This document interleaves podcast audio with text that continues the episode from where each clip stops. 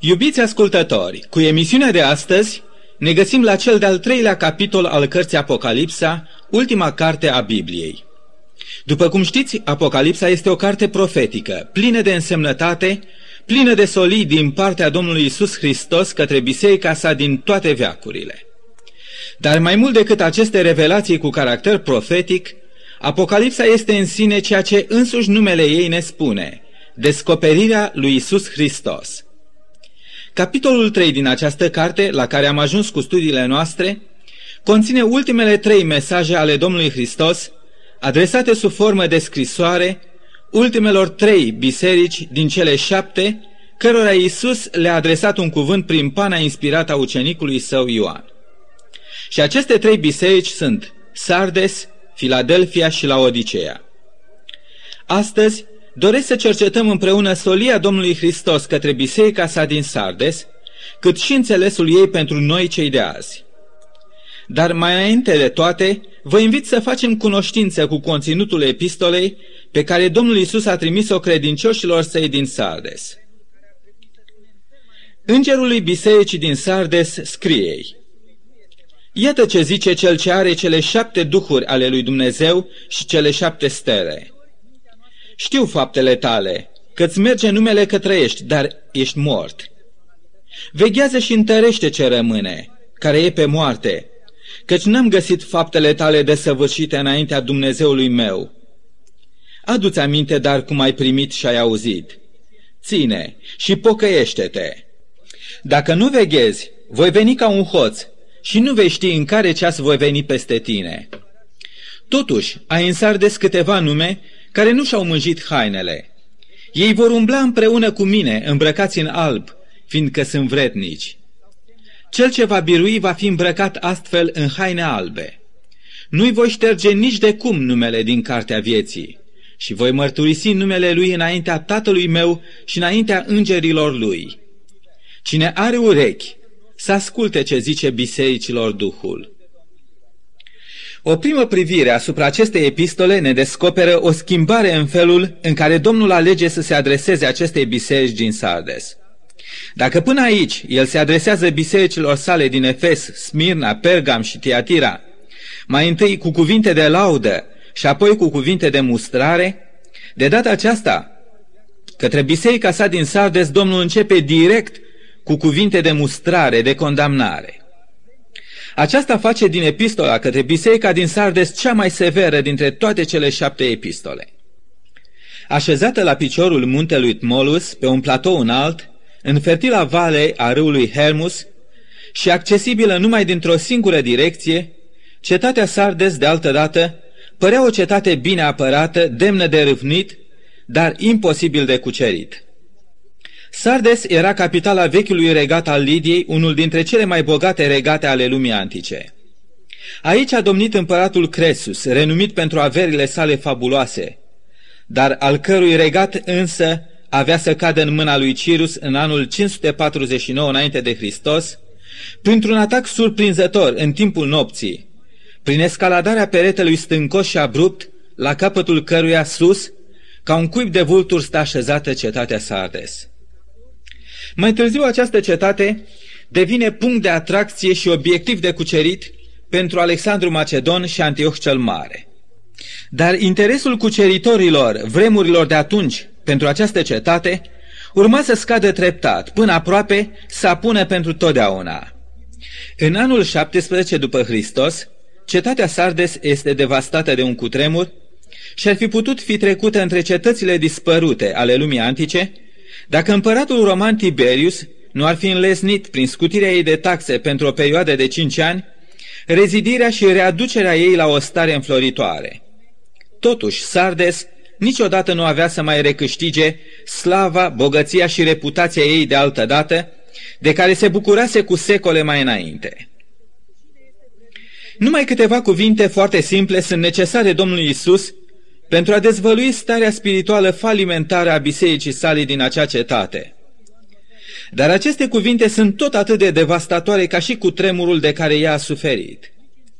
Știu faptele tale, că-ți merge numele că trăiești, dar ești mort. Biserica din Sardes își câștigase o bună reputație. Ea era bine văzut atât în lăuntrul cetății cât și în afara zidurilor ei. Ea apărea în ochii tuturor ca o biserică plină de vigoare, în creștere, demnă de admirat. În ea nu era nici urmă de învățături false, de doctrine stricăcioase. Despre ea nu se aude să fie avut în rândurile ei membri care să țină de învățătura lui Balaam, a Nicolaiților și nici a Izabelei. Membrii ei erau corecți în păzirea sabatului, erau buni susținători ai lucrării Domnului prin spiritul lor de consacrare și dărnicie și, ca și prima generație de creștini, ei stăruiau în învățătura apostolilor, în legătura frățească, în frângerea pâinii și în rugăciuni. Dar aparențele și de data aceasta, ca mai totdeauna, aveau să se dovedească înșelătoare. Această distinsă biserică din Sardes, ce părea a fi plină de viață, era în realitate un mormânt spiritual. Ea purta un nume înaintea oamenilor, un nume pentru dinamismul vieții ei, dar pe care nu avea niciun drept să-l poarte înaintea cerului. Faptele ei puteau fi recomandabile, puteau să o prindă bine, ca niște haine bine lucrate. Dar ce păcat că ele acopereau un corp mort. Ochii Domnului s-au dovedit încă o dată în stare să vadă, dincolo de aparențele omenești, realitatea bisericii din Sardes, un corp mort, dar bine îmbălsămat, pavoazat și machiat, părând a fi un corp viu. Folosindu-ne de propriile cuvinte ale Domnului, ce încercau să sublinieze și mai bine starea spirituală a bisericii sale, aflăm că faptele ei nu au fost găsite de săvârșite înaintea lui Dumnezeu. Erau fapte bune, multe și demne de apreciat, dar acestea nu erau desăvârșite. Ele arătau ca o scoică în care nu se găsea însă perla, mărgăritarul de mare preț. Faptele lor erau prezente, ca o expresie zilnică a unor datorii împlinite, dar care nu se ridicaseră la înălțimea așteptărilor divine. Ele erau niște fapte care creaseră o reputație, un nume printre oameni, dar nu și înaintea lui Dumnezeu. Ele păreau vrednice și minunate în ochii oamenilor de rând, dar pline de cusur în ochii lui Dumnezeu. Ce diferență! Ce durere! O, cât de mult ar trebui să ne gândim la propriile noastre fapte și la felul cum le privește Dumnezeu.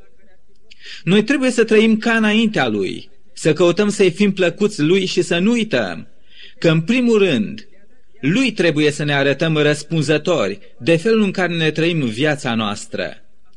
Să nu uităm în această privință cuvintele profetului Samuel. Domnul nu se uită la ce se uită omul. Omul se uită la ce izbește ochii, dar Domnul se uită la inimă. Domnul privește mai adânc decât la suprafața lucrurilor.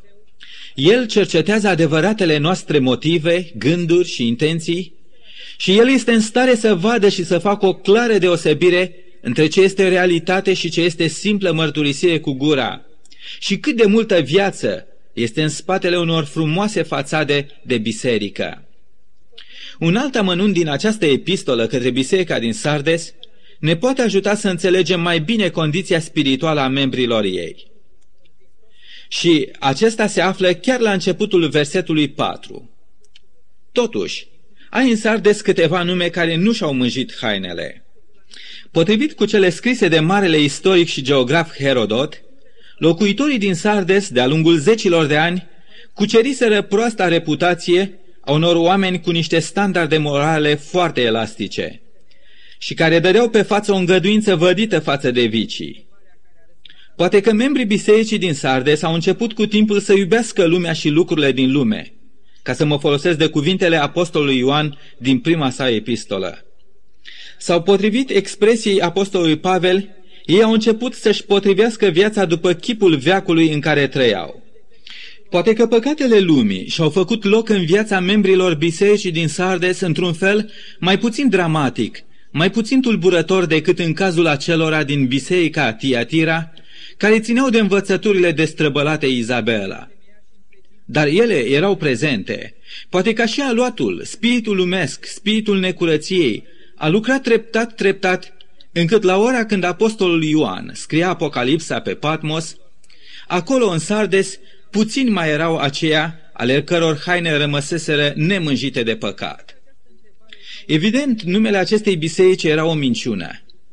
Sardes era prima biserică în care se poate distinge o majoritate creștină formată însă de creștini doar cu numele. Ei erau doar cu numele ai lui Hristos. Însă de fapt ei aparțineau lumii. Ei erau morți în greșelile și păcatele lor. Pentru ca un creștin să fie viu, el nu trebuie să se mulțumească să fie creștin doar cu numele, ci el trebuie să fie și cu viața. Și viața unui creștin trebuie să fie o viață nemânjită de lume, nemânjită de păcat, consacrată în totalitatea lui Dumnezeu. Despre poporul Israel din vechime, prorocul Isaia a scris la un moment dat din partea lui Dumnezeu astfel. Când se apropie de mine poporul acesta, mă cinstește cu gura și cu buzele, dar inima lui este departe de mine.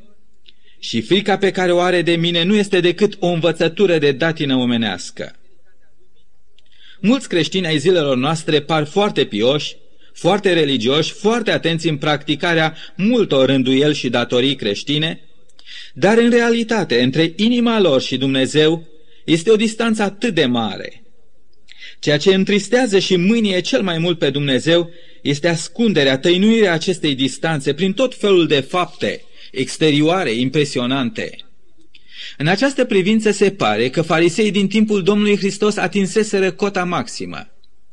Ei judecau pe înaintașii lor care au respins și omorât pe profeți.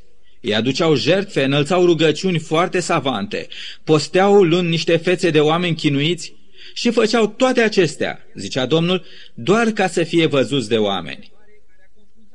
Aici era manifestarea acelei evlavii, dar lipsite de putere, despre care avea să scrie mai târziu Apostolul Pavel către Timotei. În viața bisericii din Sardes domnea ipocrizia. Poate că acesta este cuvântul care s-ar potrivi cel mai bine pentru religia multor creștini și a multor biserici de azi.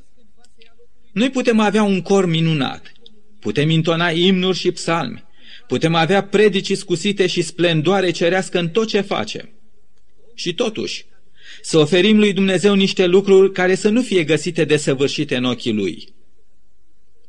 Un torent de cuvinte ne poate ieși de pe buzele noastre – cuvinte de rugăciune și de preamărire, dar în care să nu se găsească nici sinceritate și nici putere. Sardes, o biserică a celor vii, dar care în realitate era moartă. Biserica din Sardes reprezintă cum nu se poate mai bine perioada reformațiunii protestante, care a durat din secolul XVI până la începutul secolului XVIII. Solia către biserica din Sardes așează în contrast gloria unor splendori apuse cu un declin spiritual prezent. Contrast care este atât de prezent când privim la reforma protestantă. Vorbind despre această perioadă, un comentator de elită, Samuel Turner, avea să scrie Reformatorii au început bine, dar mulți dintre urmașii acestora nu au fost tot atât de consacrați, așa încât faptele lor nu au fost găsite vrednice înaintea lui Dumnezeu. Lor doar le mergea numele că trăiau. În schimb, ei erau morți și viața de altădată, de o evlavie vie, care a izvorât din marile doctrine ale reformei, a degenerat până când au ajuns într-un formalism lipsit de viață. Așa încât în vremea lui John Wesley, mulți dintre pastorii marilor biserici din Europa erau bețivi, libertini și printre cei mai de jos oameni. Oameni ca frații Wesley, Whitfield, puritanii și pietiștii au început să protesteze împotriva acestor lucruri cu așa tărie și cu atâta ungere a Duhului Sfânt, încât ei au reușit în a aduce redeșteptarea vieții și acelei epoci de misionarism simbolizate de stările de lucruri din Biserica Filadelfia. Dar care este însă starea protestantismului de astăzi? Mișcarea protestantă în începuturile ei s-a născut ca un adevărat protest contra învățăturilor false și a practicilor corupte ale papalității. Dar din ceea ce a fost odinioară un protest real, azi a rămas doar numele, această mișcare pierzând în fapt puterea și însemnătatea ei.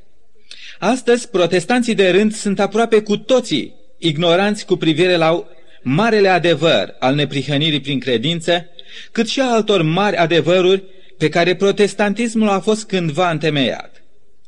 Lipsa lor de cunoștință în ce privește Sfânta Scriptură a dus la slăbiciune spirituală, cât și la conformare cu lumea, Așa încât protestantismul de altă dată a devenit azi foarte inexpresiv și lipsit chiar de orice protest. Bisericile protestante din zilele noastre, cât și cele neoprotestante, s-au ridicat pe baza reputației protestantismului care a apus. Serviciile de cult din aceste biserici sunt în ce privește forma corecte și poate că sunt mulți cei ce participă la ele. Ele pot promova campanii de evangelizare și în fruntea lor pot să se găsească oameni de mare talie intelectuală. Ele poate că au succes în misionarism, în finanțe și în tot felul de acțiuni cu caracter social. Și totuși, toată această uriașă mașinărie să fie declarată de Dumnezeu ca fiind moartă. Dar tabloul zilelor noastre nu este sumbru în totalitate. Dumnezeu are și azi în toate bisericile protestante și chiar și în biserica romano-catolică sau biserica ortodoxă multe nume care nu și-au mânjit hainele.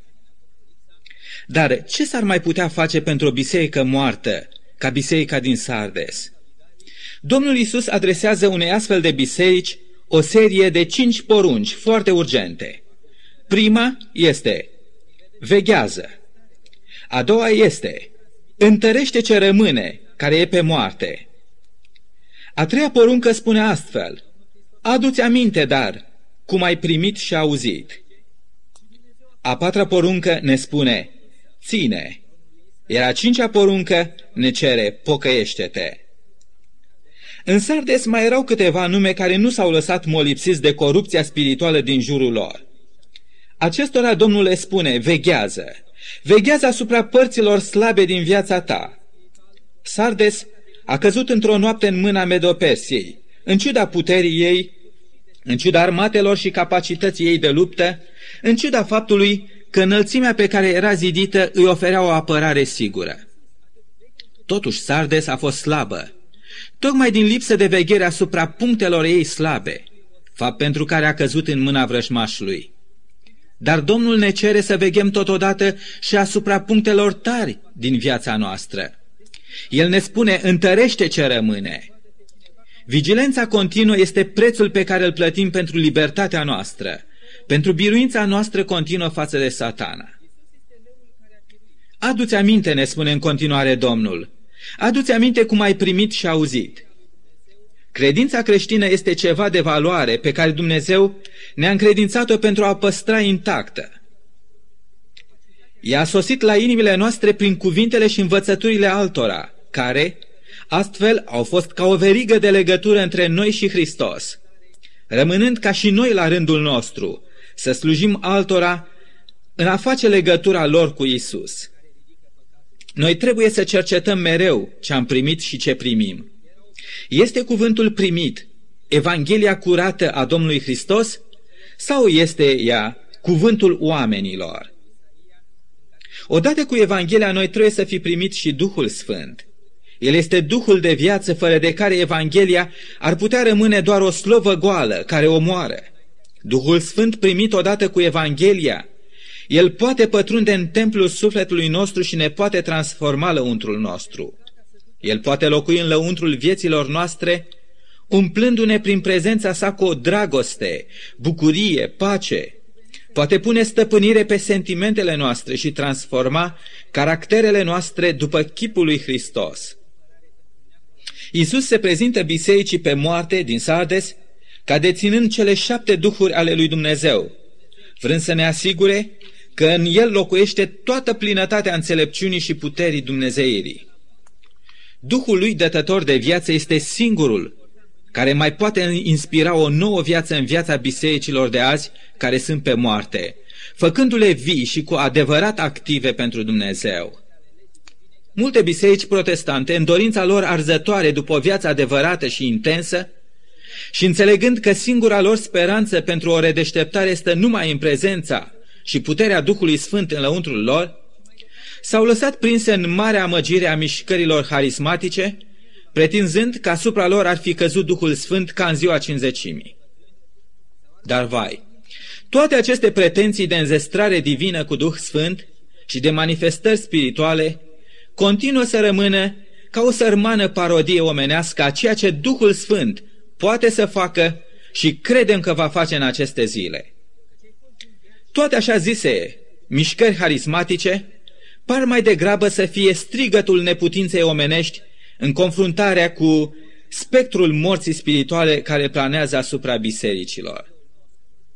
Domnul poruncește bisericii sale în continuare, pocăiește-te. Biserica trebuie să se pocăiască. Creștinii trebuie să se pocăiască. Azi este mai puțină nevoie de încercări omenești de a dovedi că posedăm Duh Sfânt și mai multă nevoie de pocăință. Ceea ce reține pe Dumnezeu să se manifeste azi prin biserica sa și să reînsuflețească viețile noastre, nu este altceva decât păcatele noastre. Ele, ne spune prorocul Isaia, pun un zid de despărțire între noi și Dumnezeu și îl împiedică de a asculta rugăciunile noastre. Pocăință zilnică, iată soluția divină. Pocăința în sine nu este altceva decât un adânc regret de păcatele săvârșite și o continuă ferire de a le mai face. Numai după ce ucenicii Domnului Isus s-au pocăit în fața cerului, în zilele acelea de post și rugăciune dinaintea cinzecimii, numai după aceea a fost turnat asupra lor Duhul Sfânt. Numai când Biserica Domnului Hristos din aceste zile va fi umplută cu Duhul Sfânt, numai atunci va putea fi ea reînviorată la o nouă viață și va avea dreptul să poarte un nume în spatele căruia se află o realitate vie. Și această epistolă, ca și celelalte dinaintea ei, sfârșește prin niște făgăduințe minunate, rezervate însă numai celor biruitori. În Sardes, cei mai mulți și-au mânjit hainele, însă cel biruitor va fi îmbrăcat astfel în haine albe. În biserica din Sardes, cei mai mulți purtau pe nedrept numele de creștini, dar numele celui biruitor va fi onorat cu adevărat în ceruri. Culoarea albă este atât de căutată și prezentă pe paginile cărții Apocalipsa. O piatră albă, un nor alb, un cal alb, un tron alb și haine albe. Despre cei îmbrăcați în haine albe stă scris că ei sunt vrednici. Ei sunt vrednici numai datorită harului divin, numai datorită vredniciei Domnului Isus, numai datorită neprihănirii sale pe care El a atribuit-o și a împărtășit-o celor ce s-au pocăit și numele lor va fi scris în cartea vieții mielului. Desigur că numele noastre pot să fie scrise pe certificatele de botez sau în registrele bisericii, pe plăci memoriale care să vorbească despre dărnicia și consacrarea noastră generațiilor care vor urma. Dar ce folos dacă el nu a fost scris în cartea vieții mielului? Ne-ar fi de prea puțin folos dacă numele noastre se găsesc pe buzele oamenilor, fără ca și în ceruri aceste nume să fie mărturisite de Isus, mișlocitorul nostru, înaintea Tatălui Ceresc și a îngerilor săi. Privind la epistola Domnului Hristos către biserica sa din vechime, Sardes, sper că membrii ei să fi dat ascultare mesajului divin.